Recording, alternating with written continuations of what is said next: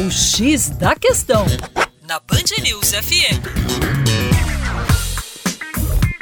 Olá, meu nome é João Marcelo, professor de Geografia do Terra Negra. E aí, você que está nos escutando dentro do carro, dentro do ônibus, já parou para pensar quanto tempo você está gastando todos os dias no deslocamento da sua casa para o trabalho? E já parou para pensar também que esse tempo só vem aumentando? Pois é, é exatamente esse um dos mais graves problemas urbanos da atualidade, o problema da mobilidade urbana. E é preciso refletir sobre as causas desse problema.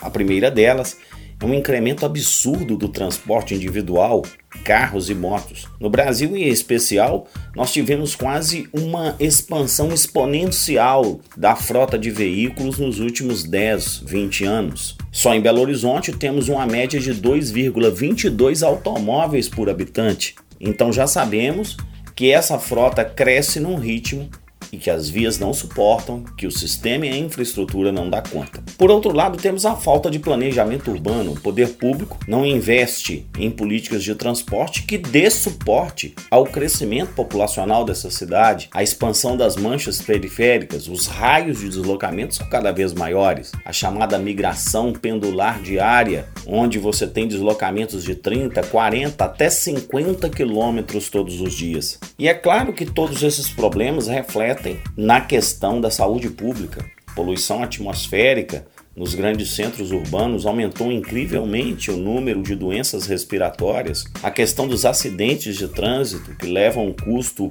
para as famílias e para o Estado. E além disso, a perda de qualidade de vida, em especial quando estamos falando do fator do estresse, que é um grande fator de adoecimento. Para mais, acesse educaçãoforadacaixa.com.